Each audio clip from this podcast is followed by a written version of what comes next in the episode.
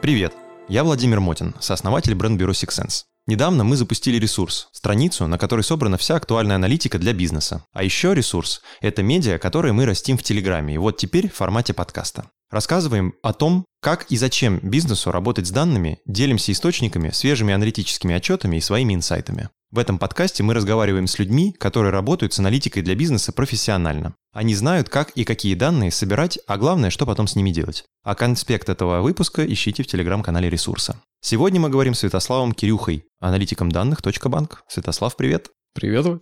Сразу проговорим один важный момент. Скорее всего, в названии подкаста будет префигурировать и что-то про госзакупки, и что-то про парсинг. Поэтому у нас сегодня эти две темы, у них есть непосредственная связка, а темы достаточно объемные, поэтому мы постараемся их раскрыть наиболее полно. Я предлагаю начать с темы госзакупок. Давай начнем, наверное, с АЗОВ, как обычно. Давай на всякий случай расскажем про госзакупки и про какие-то базовые аспекты закона 44 федерального и 223.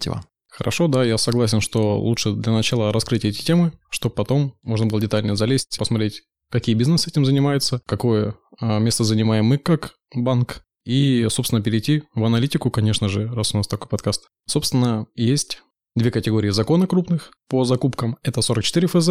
Он основан на том, чтобы сделать закупки прозрачные в сегменте государства. То есть там заказчик – это бюджетная организация, муниципальные государственные какие-то службы. Все этапы закупок, у них есть четкий регламент, и, ну, что-то карается по закону с точки зрения и поставщика, так и заказчика. То есть все прописано, есть четкий регламент. Ну и там, конечно же, раз это бюджетные организации, там в основном, ну не в основном, а 100% это бюджетные деньги. На них происходит закупка. То есть не может быть такого, что даже какая-то государственная компания типа «Газпрома» с юридического лица объявляет гостендер там? Или такое тоже может быть? Ну, то, что там в кулуарах может происходить все что угодно, но да, всегда заказчик – это государственная или муниципальная компания. Вот, а 223 федеральный закон, он уже не так жестко прописывает свои регламенты. Он говорит только о каких-то общих этапах вот этой сделки между угу. поставщиком и заказчиком. И не карается.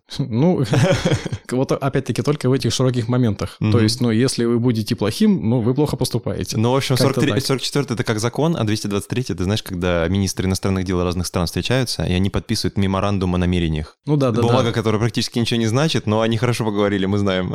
Давайте просто, да, друг друга уважать. Вот там что написано в этом 223 законе. Еще основной такой момент есть. 223 закон, на него средства выделяются из кармана самих учреждений. То есть это угу. как бы бюджетные деньги, но которые принадлежат именно уже самой организации. Может угу. быть, кто-то им их дал на какую-то закупку. То есть мы а, отходим от бюджетных денег. Да, то есть здесь принципиальная разница. Вроде как э, ну, какие-то муниципальные государственные учреждения и в 43-м, и здесь. То есть какая разница принципиальная? К примеру, один из моментов 223 закона, там принимают в том числе участие как заказчики те организации, которые наполовину базируются на бюджетных деньгах. То, что мы говорим про 44, это все бюджетная организация. Я понял. То есть 223 допускает какой-то частный капитал юридических все, лиц. Все верно, да-да-да. Супер, окей. Хорошо, госзакупки, госзакупки, слово мы уже проговорили несколько раз. Где искать? Да, и еще для начала тоже хотел бы сказать, угу. что мы сегодня будем говорить про эти госзакупки. Угу. У них также есть синонимы. Тендеры, те же самые закупки и аукционы мы их называем. Хорошо. А, собственно, где их искать? Самый большой агрегатор и основной там, где есть все закупки, включая эти два закона, это закупки gov.ru. То есть есть различные еще площадки,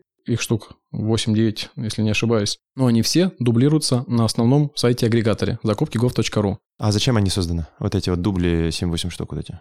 Там могут быть закупки какие-нибудь закрытые для каких-то отдельных форматов учреждений, условно энергетика. Короче, разделены по тематикам. Основное все равно э, закупки Гофтуру. Ну, да-да-да. Ну, плюсы, конечно же, площадки там имеют свою комиссию, какие-то нюансы uh-huh, там uh-huh. тоже есть. Но вот все, что есть на этих площадках, само собой есть на сайте gov.ru закупки. Хорошо. Давай крупными мазками или подробно, насколько ты сможешь рассказать, процесс. Я себе это представляю как практически сидит мужчина в парике с молотком. Вот, кто-то в зале поднимает руку, потом кто-то следующий, он поднимает ставку и забирает дешевле, так скажем, выполнит одну и ту же работу. Я утрирую, но тем не менее, я думаю, что там процесс, на который очень сильно завязаны какие-то проверки, юридические аспекты. Раскрой, пожалуйста, эту тему. Как это все дело происходит? Ну, если мы говорим про 44 ФЗ, конечно, так и происходит, плюс-минус, потому что есть четкий регламент. Даже то, что размещает у себя в закупке заказчики, у этих товаров или услуг есть какие-то свои идентификаторы. ОКПД и КТРУ. Это классификаторы товаров, услуг, работ и классификатор продукции. То есть у нас любая вещь, к примеру, как компьютер, он имеет какую-то группу, которая относится,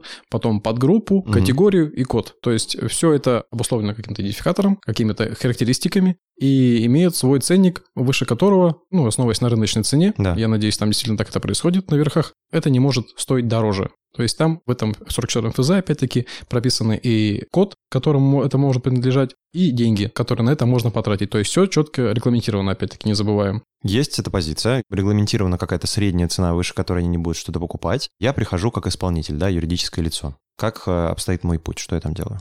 Ты подаешь заявку на участие. Если ты проходишь по первому этапу, ты допускаешься к аукциону. Аукцион это, в принципе, то, что ты описал там про дяденьку в парике. И те, кто встает и делают свою ставку, только здесь одно кардинальное отличие. На аукционе обычном, привычном нам, ты делаешь ставку побольше, да, и ты да, выигрывает тот, кто предложил ценник больше. А здесь, раз заказчик хочет все-таки сэкономить наши деньги, налогоплательщиков, угу. он должен выбрать те условия, где ценник ниже у поставщика. Мы быстро проскочили, ты говоришь, про когда первый этап пройден. Вот этот первый этап пройден, это какая-то верификация юридических лиц и подобное, или что это такое? Это в том числе, да. То есть все, что описано по твоим видам деятельности, акведы. АКПД, АКДУ, да, да. Да-да-да. Ну, акведы, да, связаны, и КТРУ в том числе, угу. они связаны с твоими акведами, то есть твоим видом деятельности. Понятно. Ну и дальше юридическим аспектом. К примеру, ты там не можешь быть в реестре недобросовестных поставщиков или что-то еще. Ну, то есть за твоим юридическим лицом не должно быть каких-то, ну, замечаний в прошлом. Наверное, там должны быть какие-то требования про обороты, про количество сотрудников или такого нет? Скорее всего, такого нет. Подозреваю, в принципе, могу принять то, что в каких-то регламентах это есть, потому что должно быть наличие народа, который должен обслужить технику. Ну, то есть у тебя должны быть сотрудники. Но, в принципе, закупки сделаны и для того еще, это сам 44 ФЗ, чтобы сделать прозрачнее и для возможности участвовать среднему и малому бизнесу. Uh-huh, uh-huh. То есть какие-нибудь ИП, там, скорее всего, не будет так много народа, как в каких-то мастодонтах бизнеса, которые тоже также участвуют в многомиллионных, миллиардных, возможно, поставках, да, и... Или миллиардных. Вот. В общем, Средний и малый бизнес тоже участвует, поэтому mm-hmm. таких нюансов не будет. Главное, чтобы ты подходил под основные требования. А то, как ты будешь выполнять, это уже другой этап, где тоже будет все четкий регламент и наблюдение госорганов в сфере регулирования. Супер. Первый этап прошли, верифицировались. Там после этого мы там стали, получается, как участники, да? Там заявили какую-то цену. Что дальше? Нет, нет а, ценник еще здесь не заявляем. Не Просто заявляем. Да, в назначенный час происходит начало аукциона, и все участники, которые были допущены к этому угу. аукциону, начинают выставлять свою стоимость. А сколько по периоду работы. времени это идет? Честно, здесь я не подскажу. Я знаю только один момент, что если в течение 10 минут не было никакой заявки новой, mm-hmm. где ценник мог снижаться, то торги прекращаются, и тот, кто последний сделал свою ставку, по идее, выигрывает. Вау, интересно. Я на самом деле, ну, как бы это моя необразованность, но я, честно говоря, думал, что это какой-то длительный процесс из цикла. Все там что-то заявились, потом они сказали, что мы через две недели выберем, знаешь, как рекламные тендеры. Я, может быть, из-за этого так извращенно на это смотрю. Если это онлайн происходит и 10 минут не отвечают, это даже интересно. На, на самом деле есть и другие виды этих аукционов, угу. точнее не аукционов даже, то есть это аукцион, а есть и другие типы проведения закупок вот этого конкурса. Поэтому где-то, возможно, вот то, как ты говоришь, и происходит. То есть там какие-нибудь вставляется твое предложение от заказчика в конверте, все это рассматривается детально. К примеру, наверное, в, в гособоронзаказе так и происходит. Здесь же все более открыто. Опять-таки помним, что у нас это все сделано для открытости и для прозрачности, чтобы мы, как налогоплательщики, могли зайти на сайт закупок, посмотреть, кто на что закупается, как угу. живет и ну, собственно, на что тратятся наши деньги. Понятно. Хорошо. Коммерческий аспект закончился, но для компании, которая будет заниматься производством либо продукта, либо услуги по этому тендеру, это все только начинается. Это все вот, значит, мы выиграли. Что дальше? Дальше, если там, к примеру, прописано было в нюансах закупки, что нужно какие-то гарантии предоставить денежные, то начинается морока с тем, где эти деньги найти. Они могут быть на счете уже у юрлица, а то есть он может заплатить из своего кармана, может быть и, к примеру, в банк за банковской гарантией, то есть в случае чего, какой-то неудачи, банк обязуется заплатить долг за это юрлицо.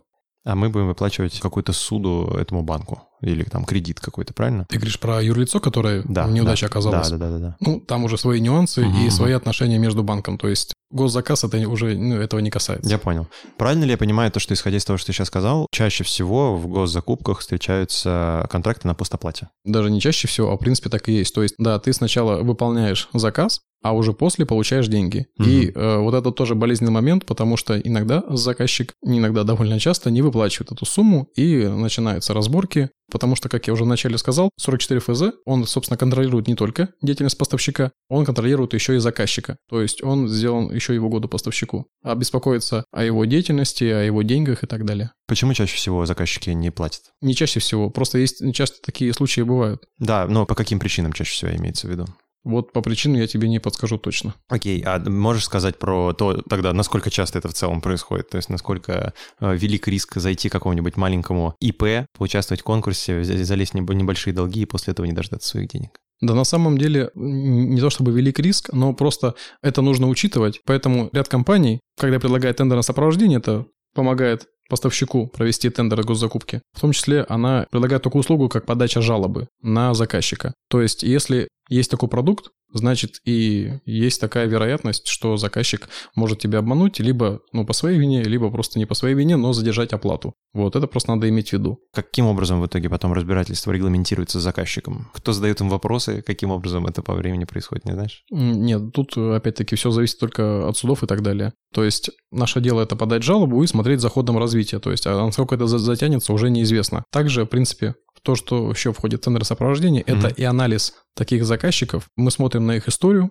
были ли такие случаи, когда задерживали или вообще не платили, есть ли сейчас какие-то судебные процессы с ними. И эту историю для поставщика подсвечиваем, что здесь вы, конечно, можете поучаствовать, вроде бы тендер интересный, но с другой стороны заказчик подозрительный. Угу, вот так угу. вот. Я думаю, что можно к цифрам перейти. А насколько большой рынок госзакупок, какие деньги, в каких сегментах. И, ну, естественно, нас особенно сильно интересуют все вопросы, которые касаются аналитики, особенно маркетинговой, каких-нибудь соцопросов и так далее, и рекламы. Ну, здесь я, да, э, хочу заметить, что просто эти цифры нам подсветят объем, то есть и там в том числе по закупкам, в том числе и по заказчикам и поставщикам, которые в этом участвуют, что это огромный объем данных, которые можно использовать в работе для анализа и так далее. К примеру, в 2021 году у нас было 1 миллион 754 тысячи процедур закупок. Вот в этом году, за эти полгода, совершилось уже 900 тысяч закупок. Это к июлю 2022 года, то есть количество закупок растет. Год к году точно. Ну, здесь четкое какой-то... Но корреляции нет, получается, да? То есть э, может быть, что во второй половине года будет меньше госзакупок, и тогда мы тот же миллион семьсот сделаем, да? Мы живем в интересное время, поэтому может все что угодно случиться, да. То есть, к примеру, если мы захотим посмотреть аналитику по тренду, то за последние три года много чего случилось. То есть и ковидные времена, и сейчас нелегко.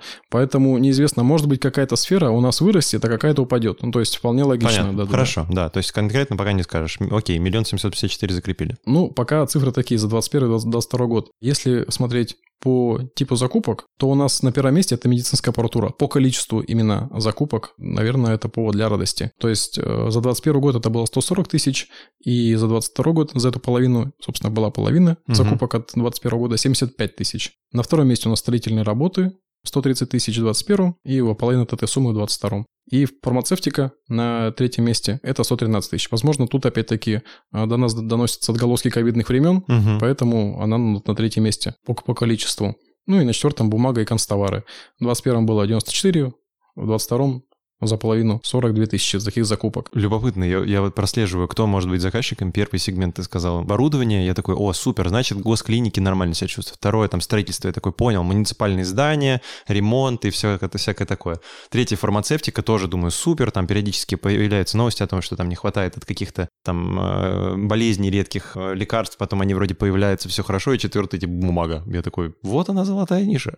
Да, ты не забывай, что мы говорим про э, бюджетные организации. Да, да, да. А да. бюджетирование, там бюрократия и много бумаги израсходуется. Да, интересно будет, кстати, какого цвета теперь бумага будет поставляться, потому что я везде вижу бумагу коричневого цвета, потому что есть проблемы с поставкой белого красителя. Я вот ходил в клинику сейчас, честно, мне распечатывали буквально на пергаменте, если честно, по, судя по цвету бумаги. Возможно, как раз-таки вот ОКПД, который регламентирует товар, который угу. должен быть поставлен, там есть вот эти нюансы, типа белая бумага, желтая бумага, совсем плохая бумага и так далее. Интересно, то есть Воз, это может возможно, быть да. То есть не может быть такого, что они заказали бумагу, я привез им желто-коричневую бумагу, они такие, ужас, не подходит. Там нюансы, да, надо читать характеристики и, собственно, изучать, конечно же, те файлы, которые приложены к закупке. Там тоже могут быть прописаны эти нюансы по бумаге. Супер, хорошо. Ну и чтобы дальше понимать, почему эти сегменты, они у нас в топе, почему я их выделил, дальше у нас сразу сегмент на закупки падают. Там 50-30 тысяч закупок в год, 21 угу. и так далее. И на последнем месте у нас 313 всего тендеров по курьерским услугам. Вроде бы цифра небольшая, еще если сравнивать с той же медицинской аппаратурой, Да. где 140 тысяч, но за эти 312 тендеров курьерам заплатили 600 миллионов за 2021 год. То есть циферка все-таки мое уважение. Всего тендеров было 312. То есть в среднем по миллиону, ну, по 2 миллиона за, за тендер получается. Ну, если в среднем считать, то да. а, цифра. хорошо. А вот да, ты, ты хорошо сказал то, что мы сейчас посмотрели количество тендеров, обсудили бюджет только на последнем. А есть ли цифры по бюджету на первых позициях? Здесь я могу сказать то, что все, что я перечислил, оно в топ не входит. Самое первое место у нас по деньгам именно это за транспортом. Ага. То есть все, что входит в эту категорию. Закупка транспорта, автомобилей, иного транспорта, его обслуживание, ремонт и так далее. Правильно ли я понимаю, что туда же входят, наверное, какие-нибудь троллейбусы, трамваи, метро, и вот это вот все, это тоже транспорт? Все верно, да, Мгм. так и есть. И за, к примеру, 21 год там было почти а, 2 триллиона рублей в этой сфере закупок. За 22 год 763 миллиарда. Угу.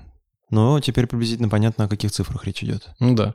Ну и когда мы поняли, что это за объем данных огромный, Да, есть, кстати, общая цифра денег, тендерившихся в 2021 году или нет? за 21 год всего по сумме это 23,5 триллиона рублей. 23,5 триллиона рублей с учетом того, что по официальным данным ВВП России в 2021 году это 131 триллион, чуть побольше. То есть э, из них получается практически, ну не 20%, вру, вру, наверное, ну процентов 18 это деньги, которые идут от, э, по госзакупкам. Все так. Мгм. Интересно, рад, что мы пришли к этой цифре и пониманию того, сколько у нас э, госденег, да, сейчас в экономике, так скажем. Хорошо. Ты в банке точка работаешь, а мы уже какое-то время про госзакупки р- разговариваем. А какая связь? Раскрой, пожалуйста, слушателям. Среди тех этапов, что я говорил ранее, то есть это само участие в тендеры, и э, если берем какую-то отдельную категорию закупок, где нужно подтверждение дохода, скажем так, это делается с помощью банковской гарантии в том числе, если мы не берем кредиты в расчет. Ну а также все деньги, которые проходят по госзакупке, они должны проходить через специальный счет, который именно создан для тендеров.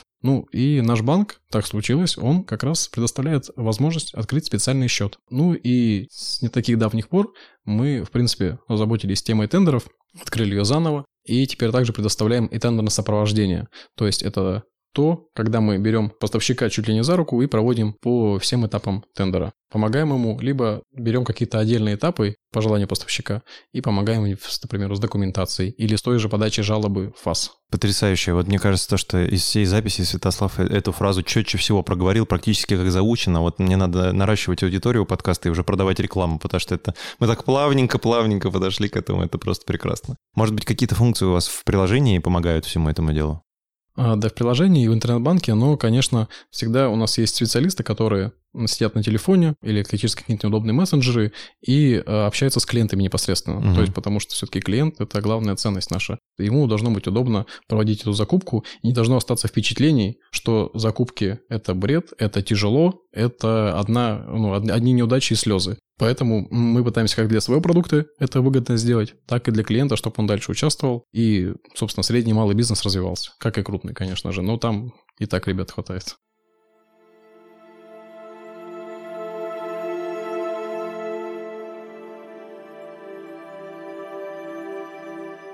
госзакупки.government.ru. Там, как я понимаю, очень много информации. Насколько легко ее найти? Нужны ли здесь какие-то дополнительные инструменты для поиска? Потому что у меня такое ощущение, что, учитывая те цифры, которые мы озвучили, не то чтобы сайт очень большой, ты подтвердил, что и сайтов еще очень много. Есть ли какие-то вот помощники в этом плане? Как э, упростить этот процесс тем, кто не обладает юридическим лицом с миллиардными оборотами и с кучей сотрудников? Обычно любая деятельность государства, или почти любая, которая призвана что-то облегчить, всегда под нее создаются какие-то уже коммерческие инструменты, которые еще больше облегчают, собственно, работу с этим госпорталом. Ну и, конечно, здесь у нас не исключение. Здесь есть уже и тендерное сопровождение, которое, в принципе, делает за вас какой-то анализ закупок, пытается по- подобрать вам релевантные закупки, которые созданы для вашего бизнеса, для Мгм. ваших оборотов и, там, к примеру, регионов. В общем, как мы поняли, данных много, они также есть и о закупках, и о самих поставщиках, в том числе и открытые данные. Открытые данные не значит легкие, то есть их все равно нужно как-то взять, в какой-то формат преобразовать и сложить их себе удобно, чтобы дальше работать с ними,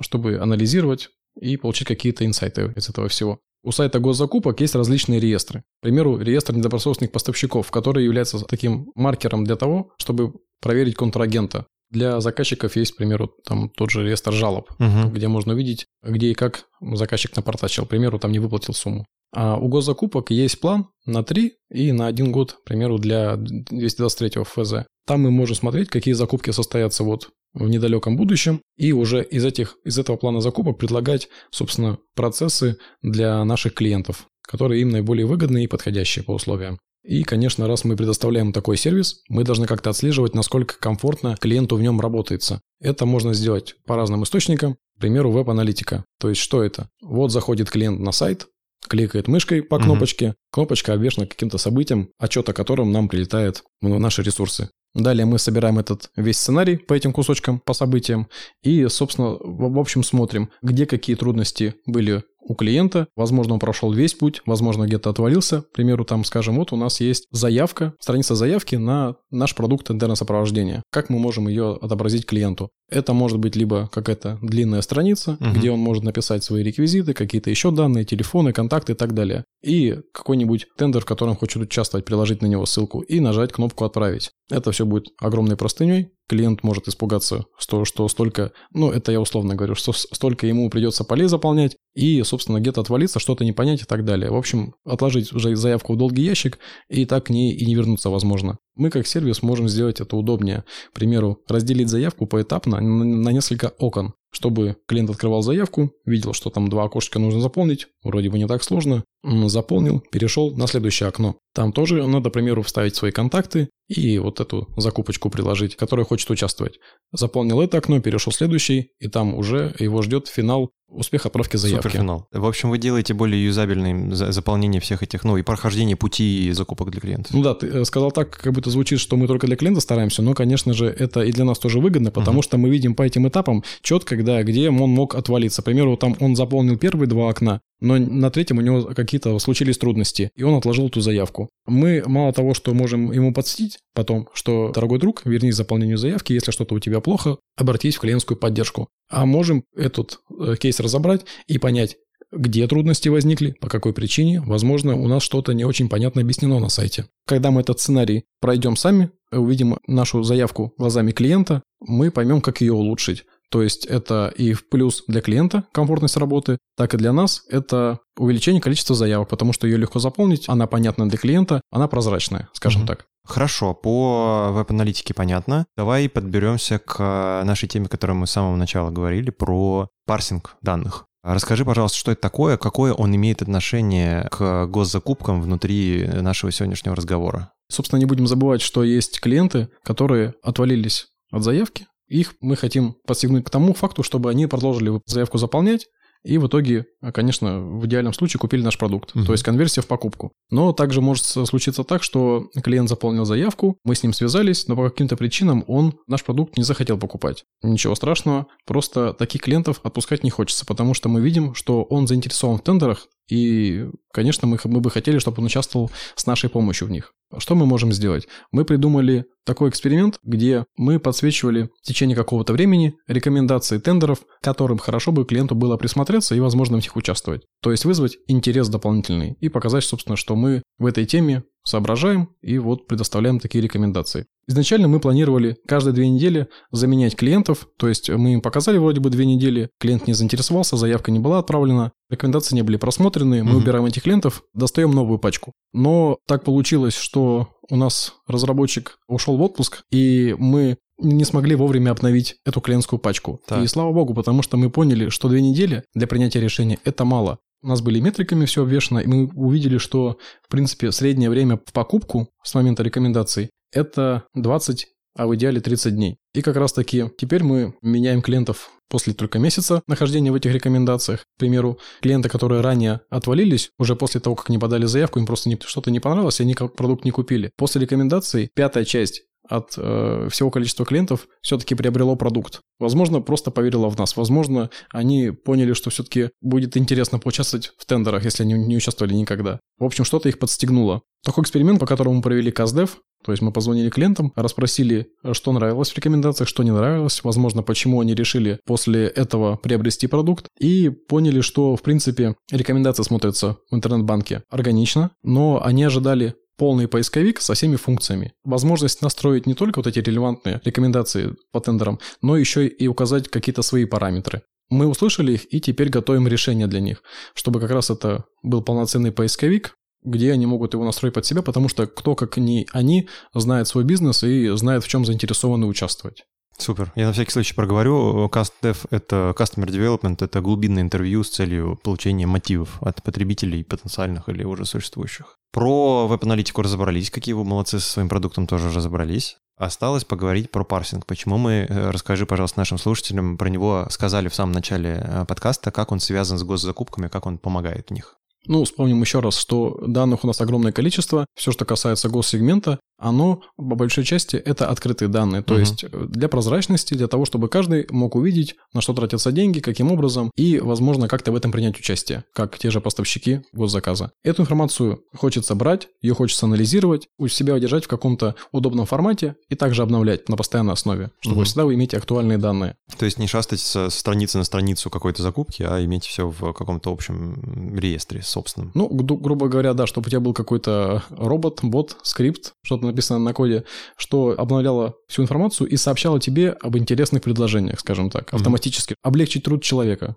Ну, собственно, как раз одним из решений этой проблемы это парсинг. Тот еще раз код, который, ну, условно говоря, бегает на странице и собирает всю необходимую информацию. То есть все, что есть в тексте, в цифрах, на сайтах, на серверах этих. Все, что есть в коде страницы, в общем. Да-да-да. Весь этот контент можно собирать, аккуратно у себя складировать. Давай сделаем еще бесплатную рекламу Skillbox и Skill Factory. Каким а, языком программирования нужно пользоваться, чтобы написать свой парсер? Ну, самый популярный язык в этой области – это Python, конечно же. Давай, как и с закупками, про процесс. Что нужно сделать перед парсингом, что из себя представляет парсер, как вот это все дело происходит пошагово. И изначально хорошо бы иметь, конечно, какие-то знания по тому языку программирования, на котором ты собираешься Надо было собирать, точно да. как-то со скиллбоксом договариваться, это уже невозможно, конечно. Да, так хорошо. Далее, конечно же, нужно понять, что ты хочешь отпарсить, э, найти источник с хорошими данными. Источник найден, знания получены, садимся за компьютер. К примеру, давайте возьмем всем нам близкую платформу, чтобы ее разобрать и посмотреть на ее примере, как мы будем ее парсить. Скажем, вот есть сайт маркетплейса. Там есть представлен список магазинов-поставщиков, которые, собственно, поставляют свой товар, размещают его на этом маркетплейсе. Товары его базируются в каких-то категориях. К примеру, компьютеры. В компьютерах какие-нибудь круги а, для купания детские в товарах там водных принадлежностей для детей. Прям категория, я вижу, и водные принадлежности для детей. Да-да-да, обычная категория, все мы ей Да, там продукты, напитки и водные принадлежности для детей. Да, и компьютеры, конечно же. Да, компьютеры. Что мы из этого можем подчеркнуть? Мы можем посмотреть на компании-поставщики, магазины, взять их реквизиты, как э, если мы их расцениваем как лиды для своего бизнеса, и узнать об их видах деятельности. То есть, скажем, из открытого источника EGRUL или EGRIP, это реестры, где как раз содержится информация про ИП и другие юрлица, мы подчеркиваем знания про ОКПД. Ну, эти коды нам не особо много говорят, они просто говорят, что, к примеру, поставщик задействован в сфере автоперевозок. А, я прошу прощения, я сразу э, э, перебью. Правильно ли понимаю, что мы сейчас приводили, ты сейчас приводил пример про, по сути, работу с маркетплейсами, то есть там, где много поставщиков, или это не, не обязательно так? Все верно. А, маркетплейс, много магазинов, Все, разные угу, товары, угу. есть из чего выбрать, альтернативы и так далее. Ну, собственно, чтобы обогатить информацию, которую мы получили, получим или уже получили из закрытых источников, мы uh можем как раз-таки пойти на Marketplace, спарсить весь список магазинов-поставщиков и посмотреть, в каких категориях выставляется их товар. Те самые резиновые надувные круги для плавания детские. От этого мы будем плясать, посмотрим, что в это В каком за... виде получается отчет? Excel просто или как? Это формат все, что душе угодно. То есть мы базируемся на том, кому с этими данными работать, для чего они нужны и как будет комфортно их размещать. К примеру, мы можем сделать агрегацию из одной таблицы, где будет наименование поставщика, угу. его реквизиты и далее категории, в которых он выставляется. Ты сейчас привел конкретные примеры, они, возможно, нам немножко сузили э, понимание. Давай вот каким-то общим языком. Какие задачи в целом еще может решить парсинг? И в каких бизнесовых задачах к нему чаще всего лучше прибегать? То есть что он прям конкретно хорошо решает? Ну, помимо сбора информации, да, просто как задача сайта. Ну, сбор информации это все-таки основное, но дальше эти данные можно по-разному применять. К примеру, вот у тебя есть те же самые магазины, ты понял их реквизиты, и, возможно, будешь им звонить, потому что это твои лиды. Но ты можешь обогатить данными свои данные и создать какую-то модельку. К примеру, вот у нас есть список магазинов, у них есть такие там флаги, что они выставляются по таким-то товарам, имеют там такой-то оборот, к примеру, или располагаются в таком-то регионе. На основе этого ты можешь создать модельку, которая предскажет тебе, какие другие организации на рынке похожи на те, что у тебя вот здесь угу. сейчас спарсены, и расширят твои лиды, их количество. Окей, у меня вопрос. Есть, например, инструмент, который называется Яндекс Вордстат. И это инструмент, который позволяет посмотреть количество запросов по определенным словосочетаниям и словам в Яндексе за период времени до 20, 24 месяцев. Это инструмент, он применяется людьми, которые хотят вообще в целом посмотреть спрос на какое-то слово, да, там в бизнесе, например. И очень часто людьми, которые занимаются контекстной рекламой и SEO, для того, чтобы как раз посмотреть, как изменяется спрос на эти словосочетания и слова. Вот перед тем, как э, я получу результат, там за период, не списком в месяц и словосочетаниями, а за период в динамике с диаграммой мне нужно ввести капчу. И я предполагаю, то, что это барьер. Есть ли возможность с этим работать? Как эти барьеры, если она такая есть, преодолеть? Есть ли еще какие-то барьеры, кроме капчи? Копча, на всякий случай, слушатели дорогие, Копча, я просто, ну, я, я вынужден проговорить, я не знаю, насколько это не очевидно.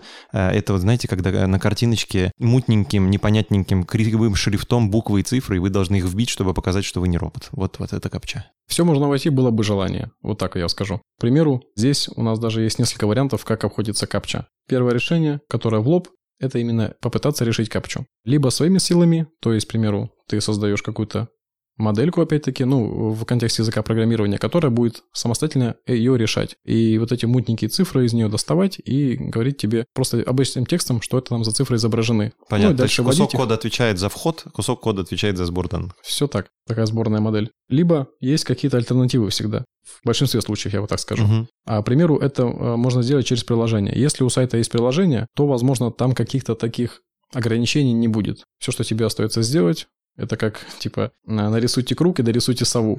А все, что тебе остается сделать, это скачать это приложение на телефон, с этого телефона получить трафик, который идет из приложения, отследить эти запросы и э, воспроизвести их уже в коде. То есть сделать то же самое, что делает приложение, только у себя на компьютере. И, э, как водится, там как раз таки меньше ограничений, но э, та же самая информация, что и на сайте. У меня как-то был случай, ребята попросили с одного госисточника достать данные, но да, там... Вот как раз следующий вопрос был про примеры вот про такие. Расскажи, пожалуйста, да, как это происходит. В общем, госисточник, на нем капча, а данные достать очень хочется, потому что они там актуально обновляются, сразу получаются, и, ну, с ними можно работать, а нам очень охота с ними работать. Но капча не давала нам этого сделать. В принципе, там вручную это уже было сложно, что ты вводишь свой запрос, отвечаешь, а какие цифры изображены на картинке, а они еще там все на зло закручены, и глазами-то непонятно. Ну и только потом получаешь результат. Сбор в ручном режиме невозможен. Я начал изучать вопрос и увидел, что в адресной строке, по тому адресу, где в интернете лежит эта картинка с капчей, uh-huh.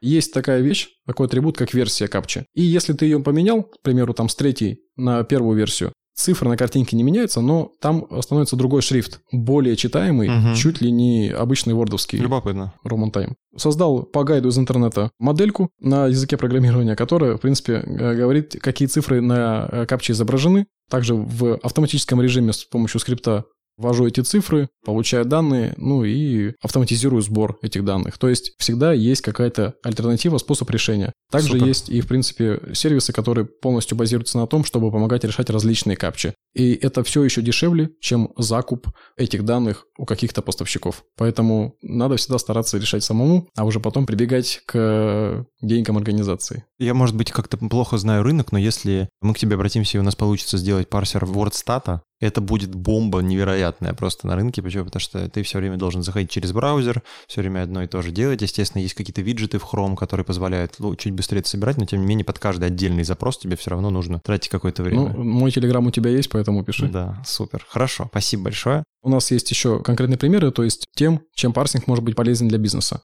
Пример у нас был кейс с таргетом. Это таргетированная реклама, которая попадает, собственно, сразу в соцсети к своим подписчикам, лидам возможным. Ребята из внешнеэкономической деятельности, продукт ВЭД, посмотрели в сторону разработчиков-фрилансеров как на свою аудиторию. Мы выбрали площадку GitHub, и после некого обсуждения еще пришли к тому, что можно и Хабр фриланс запарсить. Собственно, площадки, там есть разработчики, у них есть контактные данные. А нас интересовала конкретно почта, чтобы по ней выгрузить уже в таргет рекламу нашего продукта. Мы спарсили эти данные, и у нас получилось две аудитории. Те несколько тысяч фрилансеров, разработчиков, которые были с этих площадок взяты, и также модель построила нам портрет на основе вот этих вот разработчиков. Те, которые похожи по каким-то нюансам, по каким-то критериям на этот список. Lookalike эта модель называется на всякий случай. Все верно.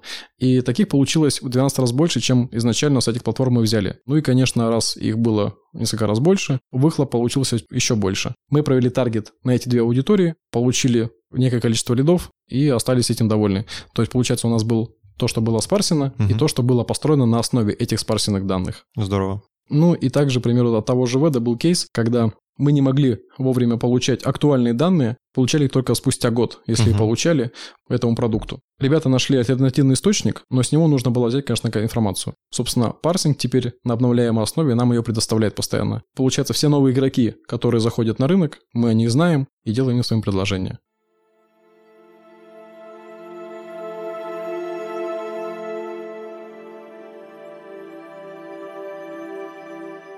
Святослав, спасибо, уже много примеров рассказал. Какие-то более серьезные, какие-то менее серьезные. Давай вот сейчас завершим какими-нибудь менее серьезными. Расскажи, пожалуйста, были ли какие-то курьезные случаи, связанные с парсингом данных, либо, может быть, что-то с госзакупками, с теми темами, которые мы сейчас обсуждали с тобой? Была со мной одна юмореска, когда мы парсили как раз-таки маркетплейсы различные, увидела, что на одном маркетплейсе очень плохо относятся к данным, и у какой-то части компании вместо их реквизитов указаны реквизиты наших крупных банков. Возможно, они там оказались по той причине, что ребята не разобрались с информацией и uh-huh, указали, uh-huh. где их счет обслуживается, основной расчетный. В общем, написал я об этом в техподдержку, потому что, извините, я тут потратил несколько дней, спарсил данные, а они оказались не совсем релевантными. В общем, мне стало обидно. Обратился в техподдержку, ребята послали мне в техподдержку продукта именно маркетплейса для бизнеса. Написал туда. Там ребята тоже не оценили моих стараний uh-huh. и не захотели помогать. То есть они эту ошибку не признали. Ну, собственно, что я сделал? Я написал письмо в Роспотребнадзор и попросил их разобраться с тем, как устроена вот эта вся каша с данными на этом маркетплейсе.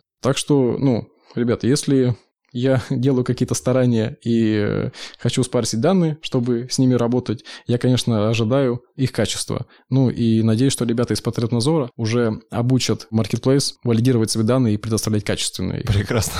В общем, твоя жалоба должна э, защитить нас как потребителей о том, что они не указывают свои юридические ой, реквизиты, да, и хорошо, супер, спасибо. Подарочки. Первым пяти репостнувшим, как всегда, бесплатная выгрузка трафика пяти конкурентов. Золотая возможность. А, пользуйтесь, можете увидеть, как конкуренты продвигаются, какой у них трафик, с каких сайтов и так далее. Достаточно ли они делают контекста больше, чем вы, или меньше, какая у них контентная политика, делают ли они медичку и так далее. Скриншоты и ссылки репостов присылайте мне в Телеграме, я Володя Мотин. Мой контакт указан в описании канала. Святослав, есть такое ощущение, что как-то охватили необъятное. Мне было довольно интересно. Спасибо тебе большое. Я надеюсь, что действительно это было так, и что тебе, что слушателям было интересно послушать и про парсинг, и про тендеры. Супер. Со всеми прощаемся. Всем пока. Всем пока.